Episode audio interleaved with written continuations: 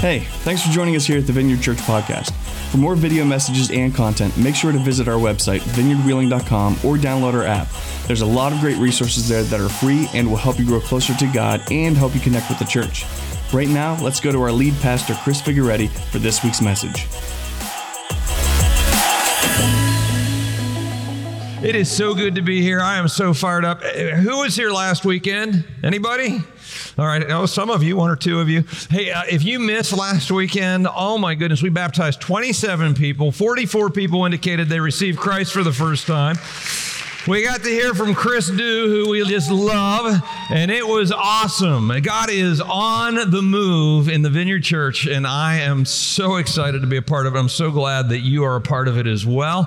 Uh, this week, as, as Myron said, we're doing just a one sermon. It's not a series, it's just one sermon. Every once in a while, we do that. Uh, and it is called Man Up. So, ladies, do not check out on me. In fact, I think you're going to like this message a lot. My encouragement to you would be don't rib the guy that you're sitting next to. Let the Holy Spirit do what the Holy Spirit wants to do. But uh, I expect to hear some amens from the ladies in, in, the, in the congregation. And guys, listen up because this is for you. We're having a crisis of masculinity in America. We really are. It's, it's, it's broken, and for a bunch of different reasons. Uh, and the outcome of that is pretty devastating for our culture. A guy by the name of Norman Mailer said this. He's a, a, a playwright, author, other things. He, he said, because there's a, is very little honor left in American life, there's a certain built in tendency to destroy masculinity in American men. And I think we're seeing that as a culture, we're gender confused. And I don't mean like what we think of with the all the different gender types and all that. I mean like we have there has been a concerted effort over the last 30 to 50 years to degenderize things. It's politically incorrect to talk about the differences between men and women, masculinity and femininity and and and, and in an attempt to kind of kind of blur those lines and just kind of say we're all the same, I think we've lost some very important things.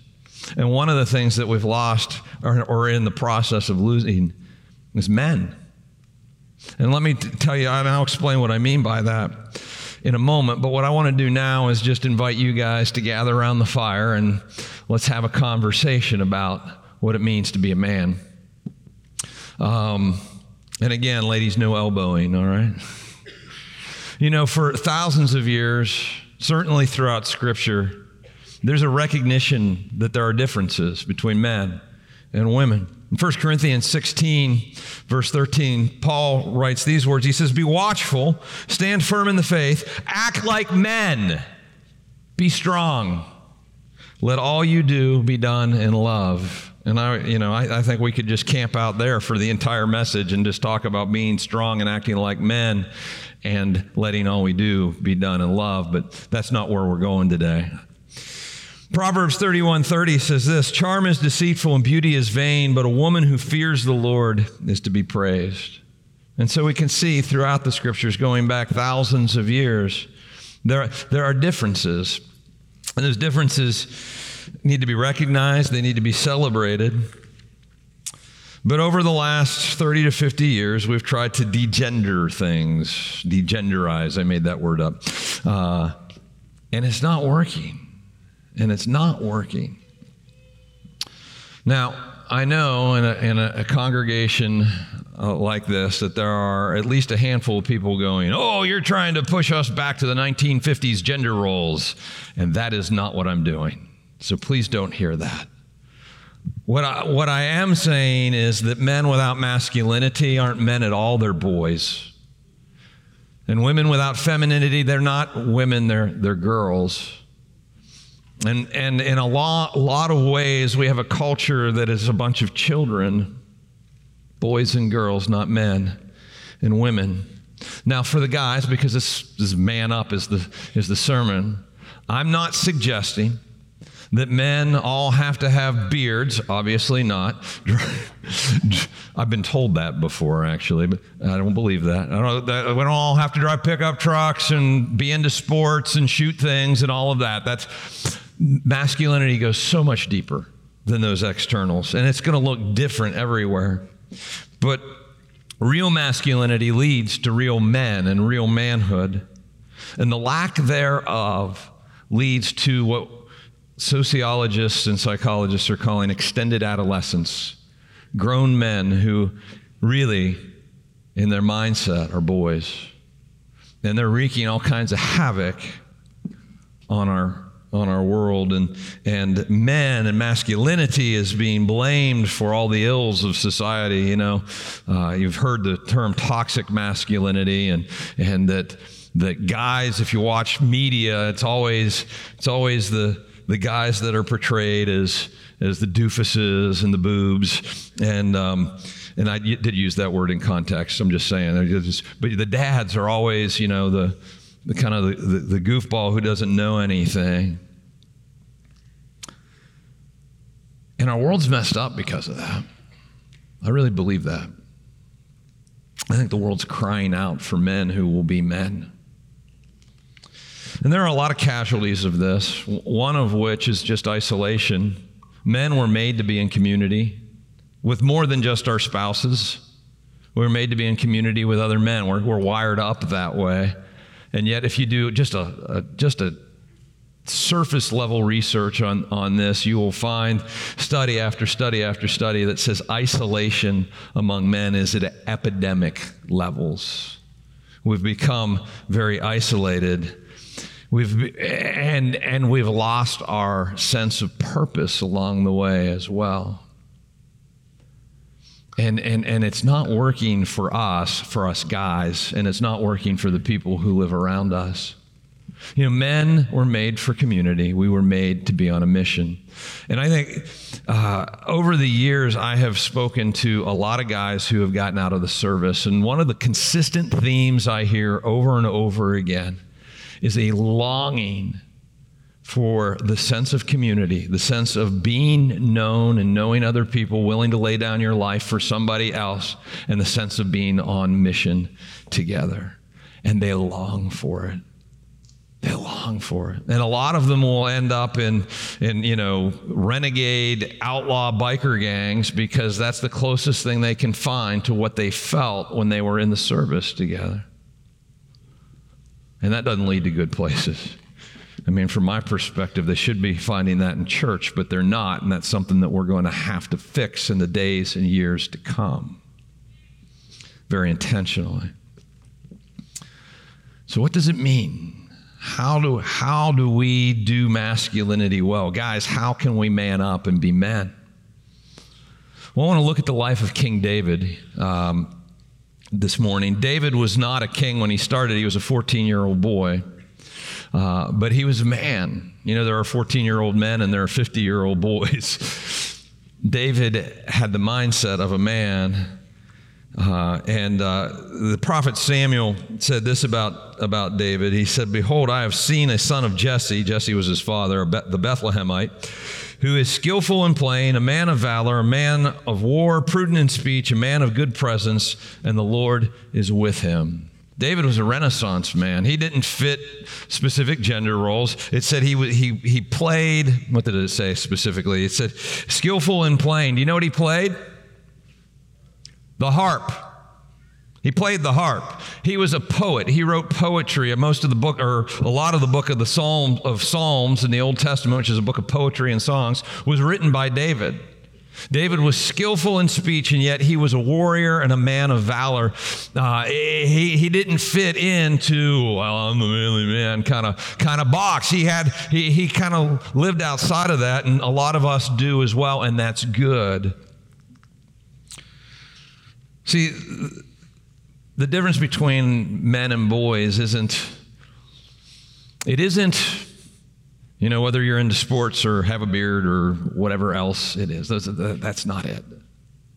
The difference between a man and a boy isn't age or any other factor. It's a mindset. And that's what i want to unpack today. What is that mindset? Because even if you're a young man, you can live in that mindset. You can live that way. So let's unpack this. I've been reading recently a book called um, The Five Marks of a Man. And, uh, and so a lot of this material comes from that book, and it's so good. It's so, so good. So let's unpack this. The first difference is this a man has a vision for his life, a boy lives one day at a time. A man has a vision for his life. A boy lives one day at a time. Let me ask you, what's your vision for your life? What's your purpose? What, what are you here for besides entertaining yourself and being comfortable? What, what is the point? Samuel is the prophet of Israel in David's time. And God says to Samuel, Look, the king, King Saul, who was the first king of Israel, He's disqualified himself to be king. And what I need you to do is I need you to go to this little town outside of Jerusalem called Bethlehem. And there's a guy there named Jesse. Jesse has some sons. I need you to pick one of his sons. I'll tell you which one. And I need you to anoint him the next king of Israel because Saul's disqualified. Now, this isn't something that's going to happen overnight. This is something that's going to happen over a period of years. But God wanted Samuel to anoint the next king now. And so he goes to Bethlehem and he meets Jesse. He doesn't tell Jesse what's going on and says, I need to see your boys. And he's like, Well, okay. So he brings his boys out, and Samuel looks at the, the strongest biggest young man and he goes, That's got to be him. And God corrects him and says, You're looking at the outside appearances and not the heart. See, manhood isn't found in the outside appearances, it's found in here. And so that's what got Israel in trouble with King Saul. He was the biggest and tallest guy, and so, well, he should be king. And now Saul's being replaced. And he goes through all of David's sons that, that were there at the time, and, and, and, and God's like, no, no, no, no, no.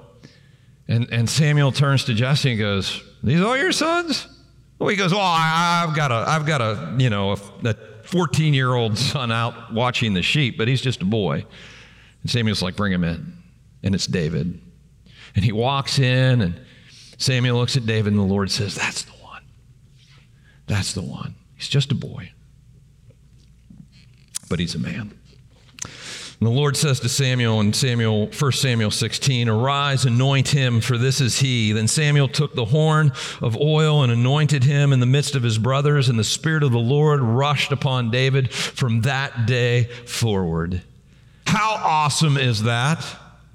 I mean, talk about having a vision for your life. The national prophet of God shows up, pours oil over your head, and says, You're going to be the next king of Israel. You've got a vision. Okay, I know what I need to do. How many people has that happened for? That's what I thought. Doesn't usually happen that way. See, our, visions for our lives, if, if you're a prayerful person, if you spend time trying to hear God and listening and praying, what, what will happen over time is you're going to find that you're going to get ideas. You're going to see something that isn't there yet, and you're going to be like, you know what, somebody needs to do that. Then you'll push the idea aside, and it'll come back. It's like it's like it's like a rubber band. You push it away, and it comes back and it comes back clear. And then you push it away again and it comes back a little bit clearer. And until God just makes it clear that you're the person that's supposed to do something about that, or you're the person who's supposed to start that business or start that ministry or, or, or reach out to guys or whatever else it is that God would be calling you or giving you a vision to do right and a vision's powerful with a vision you can you can say no to things that are good things but aren't the best things. You can build towards a preferred future.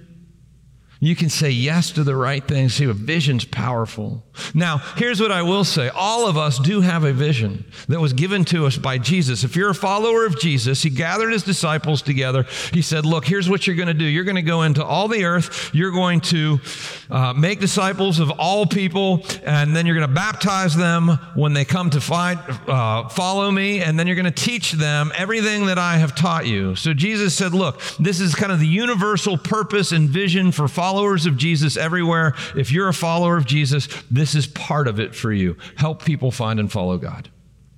It's a mission statement of our church. It's the mission statement of your life as a, as a follower of Jesus.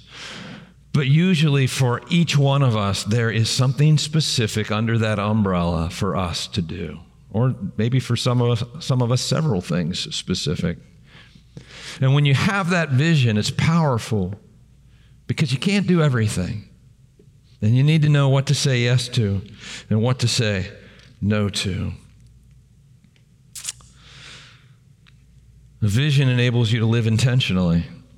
A good vision. Bad vision will mess you up. If you go into a marriage and your vision for the marriage is, He completes me, and, and she's going to make me happy, that, that marriage probably isn't going to last too long because marriage can be really, really hard.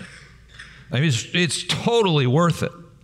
But if your vision, I mean, doing premarital counseling, one of the, the main things that try and communicate is look, it's going to be hard and there will be periods where you'll be disillusioned in all of this thing, but you have to have a vision beyond just that person making you happy. And if you do, and you're willing to fight for it, and get to that place that's on the other side of the hard part, that you will be together for a very, very long time. But the problem is, is so many people today go into marriage with a vision of, well, they, they make me happy. And that's the whole vision, and that doesn't hold together very well. So, having the right vision is so very important. For some of us, maybe God's given you the vision to start a business, to employ people, to, to make our community better. For others, maybe He's given you a vision to work with kids, and so you're, you become a teacher or you're volunteering with 180 student ministry, or maybe you've just had 15 kids yourself that you're trying to influence. God help you if you have 15 kids. I don't know how people do that. Anyway, but if you have a vision, you can say no to good things and yes to the best things. You can delay gratification. You can build towards a preferred future. Men have a vision for their lives. Boys get up and just live day to day and bounce off of whatever seems to gratify them for that moment because boys don't know how to delay gratification. Boys will when their favorite Netflix series comes out with the next season, we'll watch the whole thing in one sitting. Right? Like, ah, oh, 24 hours later, their eyes are all bloodshot. They're like, that was awesome. They'll order a pizza and eat the whole thing, even though they only really needed to eat half of it because it tasted good, you know? And, and, and boys don't know how to delay gratification. Ladies, if you are single and dating a guy who does not know how to delay gratification, dump his rear end right now because he will break your heart. He does not have your best interest in mind, and he's not a man.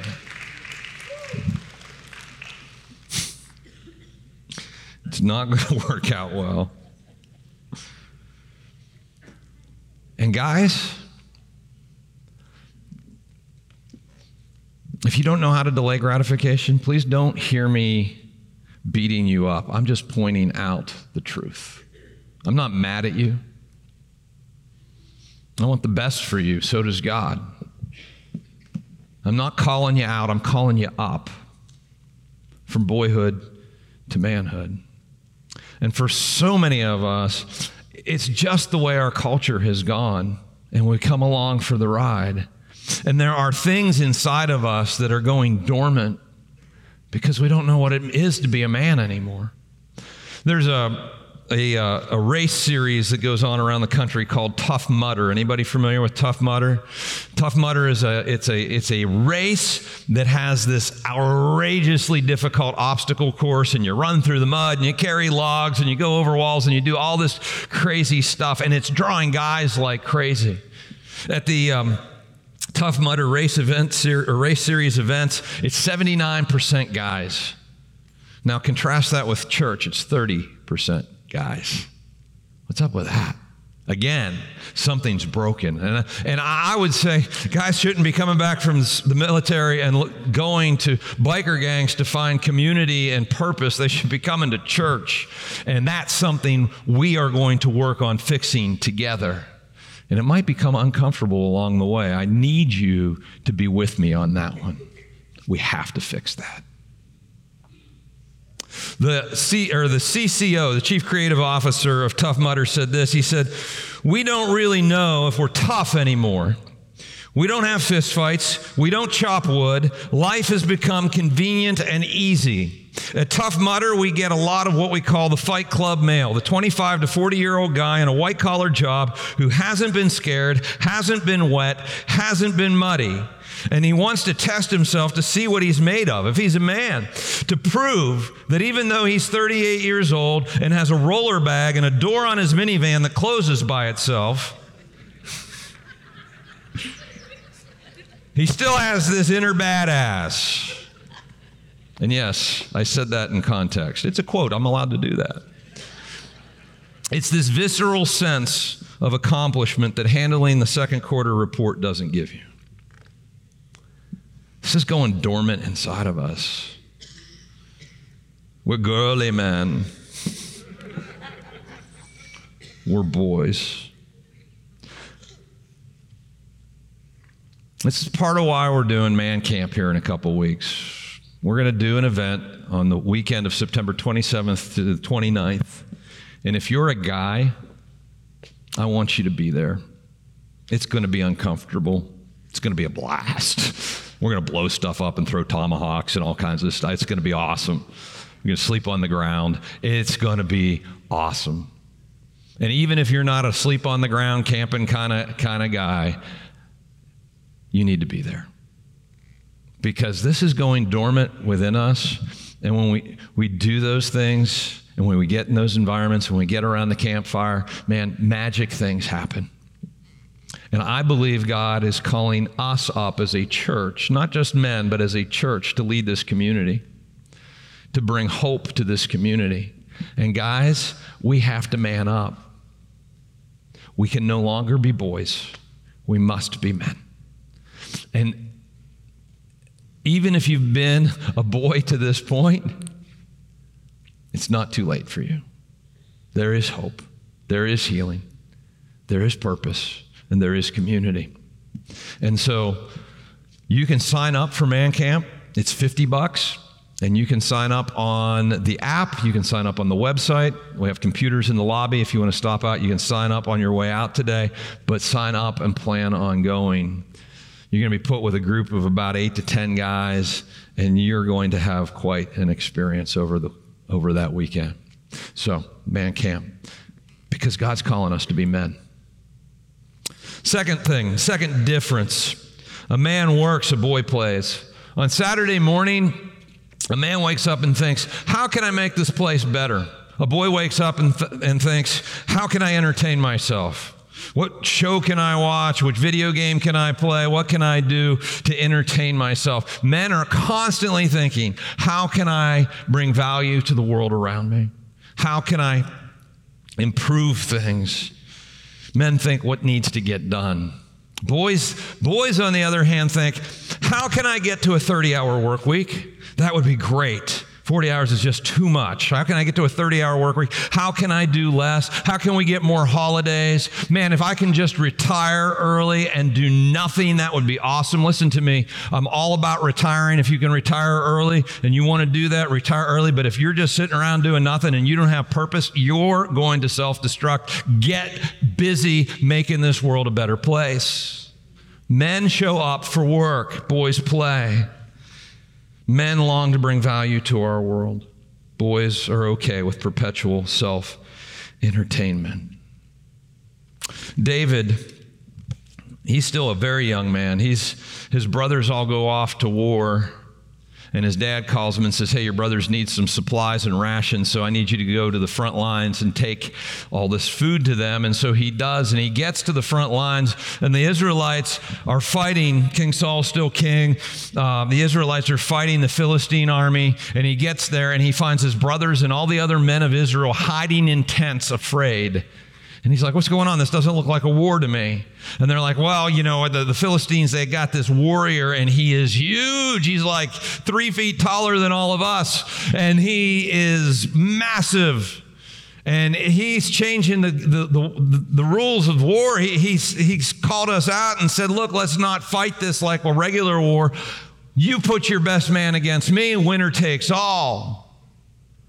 And nobody in Israel is willing to fight this guy named Goliath, and they're all hiding in their tents. And David shows up, and he's like, Well, the heck with that. I'll fight him. David shows up for work. Well, they try and talk him out of it. He goes to King Saul. King Saul is like, Who are you? You're just, a, you know, you're 15, 16 years old. There's no way you could. David's like, Listen, I'll take the giant. And he says this in 1 Samuel 17, 34, but David said to Saul, Your servant used to keep sheep for his father. And when there came a lion or a bear, and it took a lamb from the flock, I went after him and I struck him and delivered it out of his mouth. And if he ro- arose against me, I caught him by his beard and struck him and killed him.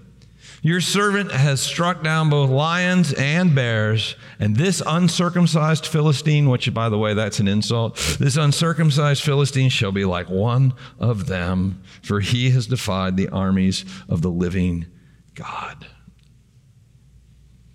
And David goes out, and David knows because David has taken down bears and lions with his little slingshot sling thing. And he knows if he can land a, a, rock in the right spot, it will take down a giant or anybody else. And but he's going to fight his way, and it's going to be different than what everybody else is expecting. And he goes in and he takes out Goliath. And he wins the day. Now, for most of us guys, 21st century guys, we look at that and think, I'd be hiding in the tent, right? Because you have no idea how capable you are you are more capable than you would ever think. The, the, the, male body, guys, we, we are capable of things that just talk to some CrossFit guys for a while. They'll tell you, I didn't think I could do that. These guys are nuts. Love it. You know, uh, we have historical records of the armies of Rome, Nero's armies. They would, they would, they would march for seven days straight, 50 miles a day with a 100 pound pack on their back. That's what the male body is capable of. Now, in 2019, you know, we sit at our desks and we think, oh, I'm so tired. I'm looking at this screen, it's so hard. And that's the reality of our world. but you're capable of so much more than you think. You really are and you were made to work. You were made in the image of God. Jesus in John 5 17 says, My Father is working until now, and I am working. You were made in His image. You were made to work. When God made the first man, He put him in a garden and put him to work. And it was pleasing, and it was good, and it's wired into every one of us to make this world a better place, to bring value to our families to our communities, and to our world. Man works, boy plays. Three, a man works for the team, a boy plays for his own glory. A man works for the team, boy plays for his own glory. There's a movie came out, uh, I think Disney put it out several years ago called Miracle. It was based on uh, the story of the 1980 U.S. Olympic hockey team if you know that story at all, uh, the Russians in 1980 had the best hockey team on the planet, five times better than the, the next closest team. I mean, they were, they were ridiculously good. And here's why. In 1980, the rules of Olympic sports was you had to be an amateur to play.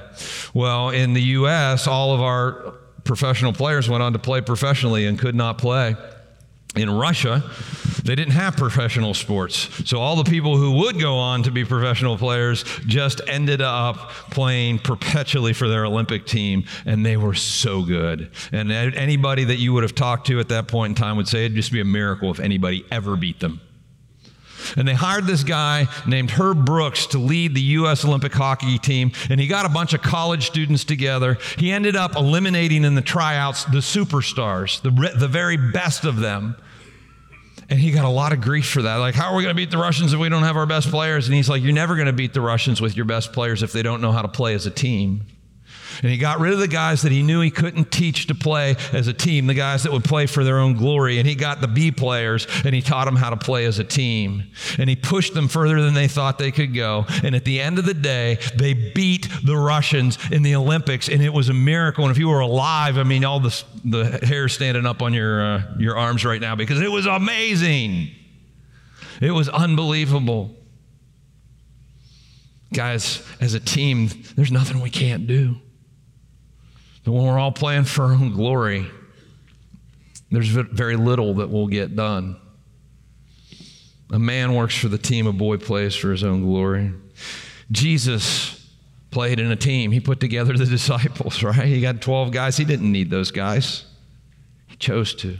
He's part of a team the Father, the Son, and the Holy Spirit. Maybe you heard of them, the Trinity.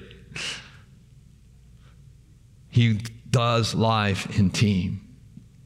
It's wired into who we are.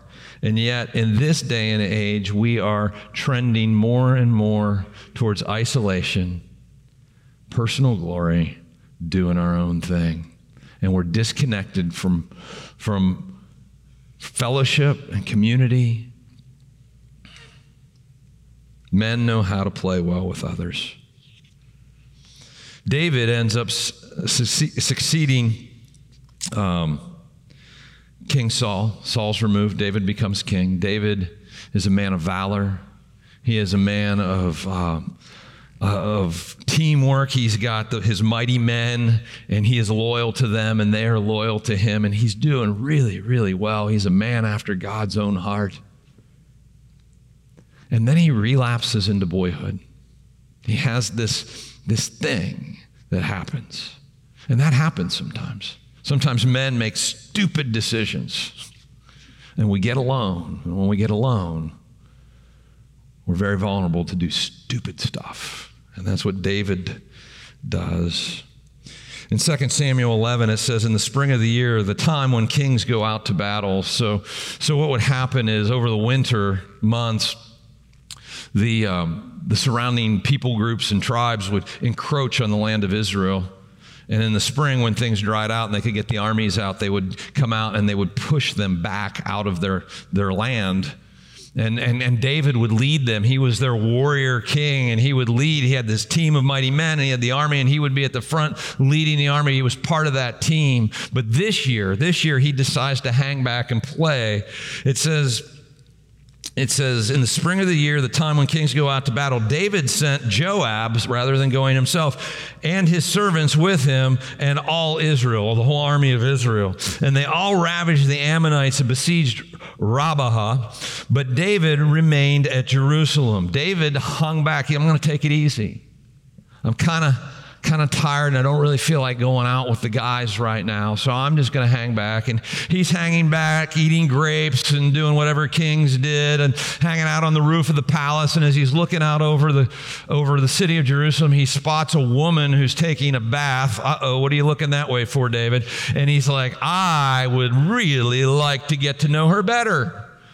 And he sends for her. Turns out she's the wife of one of his mighty men. And he uses his power as king to have his way with her. And he impregnates her. And he ends up, in the long run, having to have her husband. He didn't have to, he chose to. He's just going down a road of stupid. Has her husband killed to cover over the affair. And David's life starts to unravel. I mean, it makes an unbelievable mess. It rains down pain on everyone who is close to him. It rains down pain in his life. And because he's king, it rains down pain on the entire nation. Things just start to, to unravel. It is a bad deal. Guys, see, men without purpose and men without a team, men without guys around them we are in dangerous territory. We're designed to need those things, and life runs better when we have those things. It's kind of like a pickup truck. You know, a pickup truck is designed to carry a load. You can ride it down the road without a load, but it's kind of stiff in the back end and bounces around. But you put a load in and that thing is nice and smooth. Men are designed to have a team, we're designed to have guys in our lives and we are designed to be on a mission, to have a purpose and a vision. And if we don't, we tend to find our way into mischief. And when we do, it gets ugly. Not just for us, but for the people that we love. And yet, we live in a day and age where society and technology and everything else is pushing us towards isolation and away from those things. You know, by the age of 21, the average man will have played about 10,000 hours of video games. Will have watched I don't know how many hours of YouTube videos and and and other media.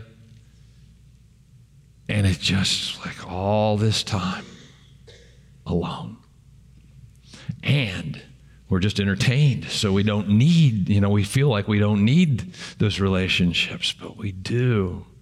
By the, the average 18 year old male today watches about 50 porn clips a day. I don't know how you have time for friendship or anything else if that's what you're into. And it's just broken. And so we find ourselves in mischief. We find ourselves doing things that rain down destruction on our, our hearts, in our minds, in our relationships.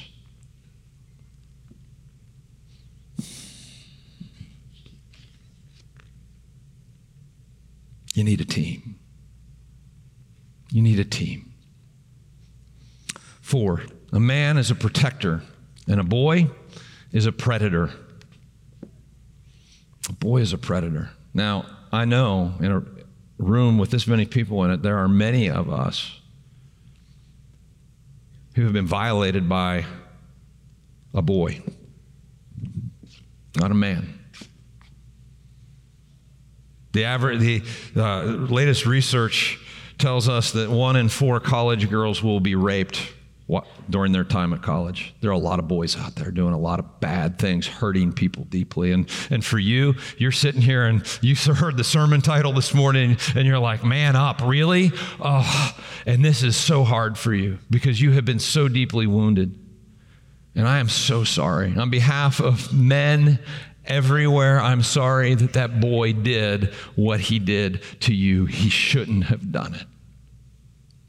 And the pain is real. And my prayer is that God, as you learn to find and follow Him, that He will heal those broken places in your heart. But it's not a man issue, it's a boy issue. Men are protectors, boys are predators. The reason David was made king is he was a protector. He protected God's honor, he protected the people of Israel. When he, when he, at the end of his life, when he got back on track, he, he protected the future of Israel by, by getting all the resources together to build the temple and make that happen after he was gone. He protected. He was a protector. But when he was acting like a boy, he was a predator. And he created all kinds of ugly. And it's ugly today, too when we end up there. Men are protectors, boys are predators. Gentlemen, if you're not married and you're having sex with somebody, which is just perfectly normal in our culture, I mean, it's considered normal. in our culture. Stop it. Stop it. You're like, why? Well, because men are protectors. And chances are you probably won't end up marrying whoever you're with. You might, but there's a big chance that you won't. And you need to protect her marriage. See, sex is more than just a consensual physical act between two people. There is a biochemical reaction that goes on that is so complicated, so far beyond our understanding, but we understand a little bit of it, and it bonds people together in a way that I would call spiritual, certainly emotional. And everybody that you're with, and the more that you're with them, you take them living between your ears, you take them into the next relationship and the next relationship. And eventually, when she settles down and she gets married, you're in her bed with her. And lack of purity now leads to intimacy issues later. And if you're a protector, you need to protect her future marriage. You need to show her that you can delay gratification. And for crying out loud, you need to protect your future marriage. You do. Because she's going with you between your ears into your marriage. Protect your future wife, honor her.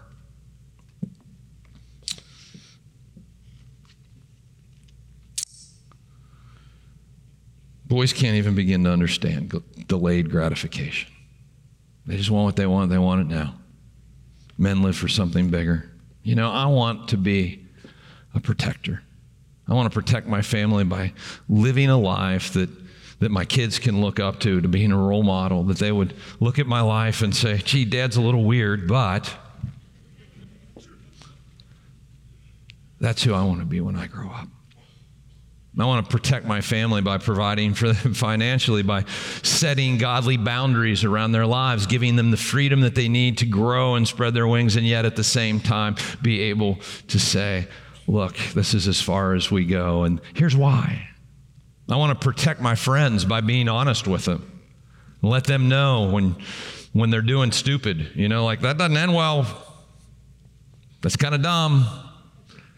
Be that kind of friend because I care about them and not just try and keep the peace and, and be able to encourage them and speak life into them when they're when they're getting attacked from around from around them and they're doing the right thing. I want to be able to protect their hearts and speak encouragement into their lives. I want to be able to help them in practical ways. I want to protect my friends. I want to protect my family. I want to protect my church.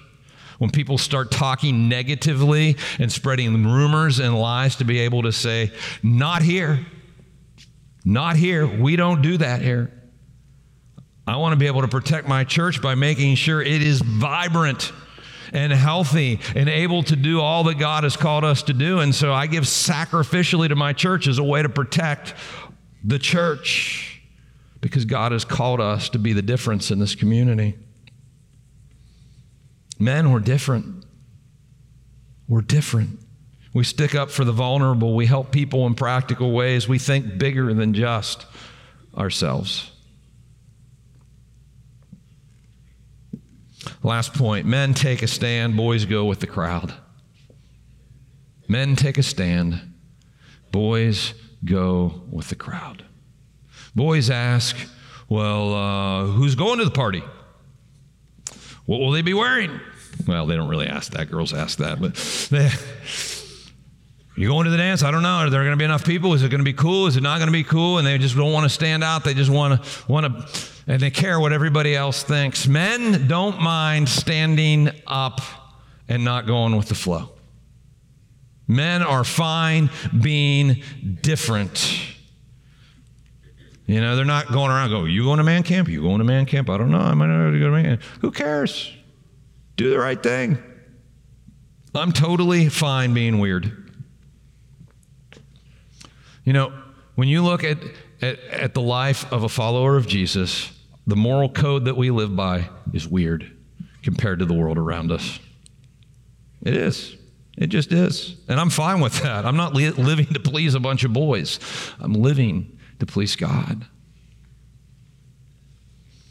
David At one point, when he is king, he married Saul's daughter, Michal, and, uh, and they had gone out to battle, and they have this thing called the Ark of the Covenant, which is a box that has the Ten Commandments in it and some other artifacts, but uh, it's kind of the center of their religious life. And uh, and, and they would take it into battle as a good luck charm, you know, kind of like take it out. And, and God at one point had given them victory with it. And so they take it out and it got captured by their enemies and it was gone for a while. Well, they recaptured it and they're bringing it back into town. And David is like, oh my goodness, the ark's back. It doesn't bother to put on all his kingly robes and all that. He goes out in the equivalent of his underwear and starts dancing before the ark of the covenant, celebrating that it's back and having a grand time. And he doesn't care what anybody thinks. But Michael, his wife, is mortified, humiliated. It's not, it's undignified. What, do, what are people going to think? The king, you can't do that, David. And David fires back. He gets a little sassy actually. In 2 Samuel 6:21 it says, "And David said to Michal, it was before the Lord who chose me above your father and above all his house to appoint me as prince over Israel, the people of the Lord. And I will celebrate before the Lord. I'll make myself yet more contemptible than this. Another translation says, more undignified than this, and I will be abased in your eyes. I don't care what you think, Michael. All I care about right now is what God thinks. Guys, this is where we need to get to. I mean, not dancing in our underwear in church. Don't do that. But to that place where I don't care what the people around me think. I'm going to I'm living to please him. And it's going to look different. It's going to be a little weird in a good way. And in the short run, you'll look unusual, but in the long run, those same people will look at your life and go, I want to be like you. They're going to look up to you because you're living for something bigger. And you've tapped into something that the rest of our world is missing. The Apostle Paul in 1 Corinthians 13 11 said, When I was a child, I spoke like a child, I thought like a child, I reasoned like a child. When I became a man, I gave up childish ways. Today, I think it should read like this When I was a boy, I spoke like a boy, I thought like a boy, I reasoned like a boy. When I became a man, I gave up boyish ways. Guys, up here, there's some teenagers, teenage boys, but in your mindset, you are a man. You have chosen to live different.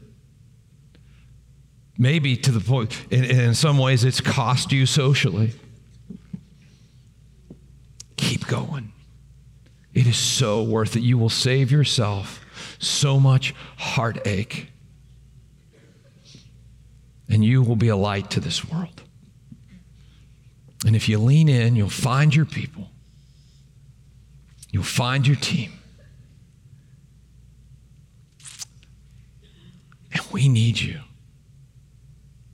The world needs you. Way to go. Keep going. And to the 50 year old boys in the congregation, I'm not calling you out, I'm calling you up. It's time to man up. It is time to leave boyish ways behind. And God will forgive, and God will redeem, and God will do all the things that God does in our lives because of the cross of Christ and because of his love for us. But you can't keep going down the boy road. It's time to man up because your family needs you, your community needs you, your church needs you, this world needs you to be a man. And you were made for more. You were. So here's my invitation sign up for Man Camp, two weeks. We're going to dive into in a lot more depth than we can in a short sermon or a long sermon, but a lot more depth over that weekend, and it's going to be it's going to be amazing. Sign up for Man Camp and be there. Second thing that I would challenge every man to do is find a group of guys. We've got one men's group. Well, no, we got two men's group. One's a single dad's group, and one's a men's group. It's pretty full. We need more. Maybe, maybe what God's vision is for you is He's calling you to lead a men's group because we need communities of guys all over the all over the Ohio Valley. And if that's you, and that's resonating with you, stop out in the lobby and talk to Mike. He's our group coordinator. He'll be out there and we'll begin that conversation. And in the meantime, wives, girlfriends, don't be needy, don't be clingy. Send them, encourage them, let them go. Because there's something inside of every one of us, guys, that needs to be a man. And we need you behind us, encouraging us in that direction, because it's hard in 2019. Let's pray. Lord, I pray that you would do a work in each one of our lives that only you can do. I pray that you would enable us to man up. God, that you would put in each man within the sound of my voice the courage to take steps, to take action, to get off the couch. Lord, to be light in our world. In Jesus' name, amen. Thanks again for joining us here at the Vineyard. It's our greatest desire to see you find and follow God, and we hope that this podcast has helped you do just that. In addition to these podcasts, please come visit us live at the Capitol Theater in downtown Wheeling Sunday mornings at 9:30 and 11:15 and experience these encouraging messages, some incredible music and so much more in person. We would love to meet you. Again, thanks for joining us this week. We'll see you next time.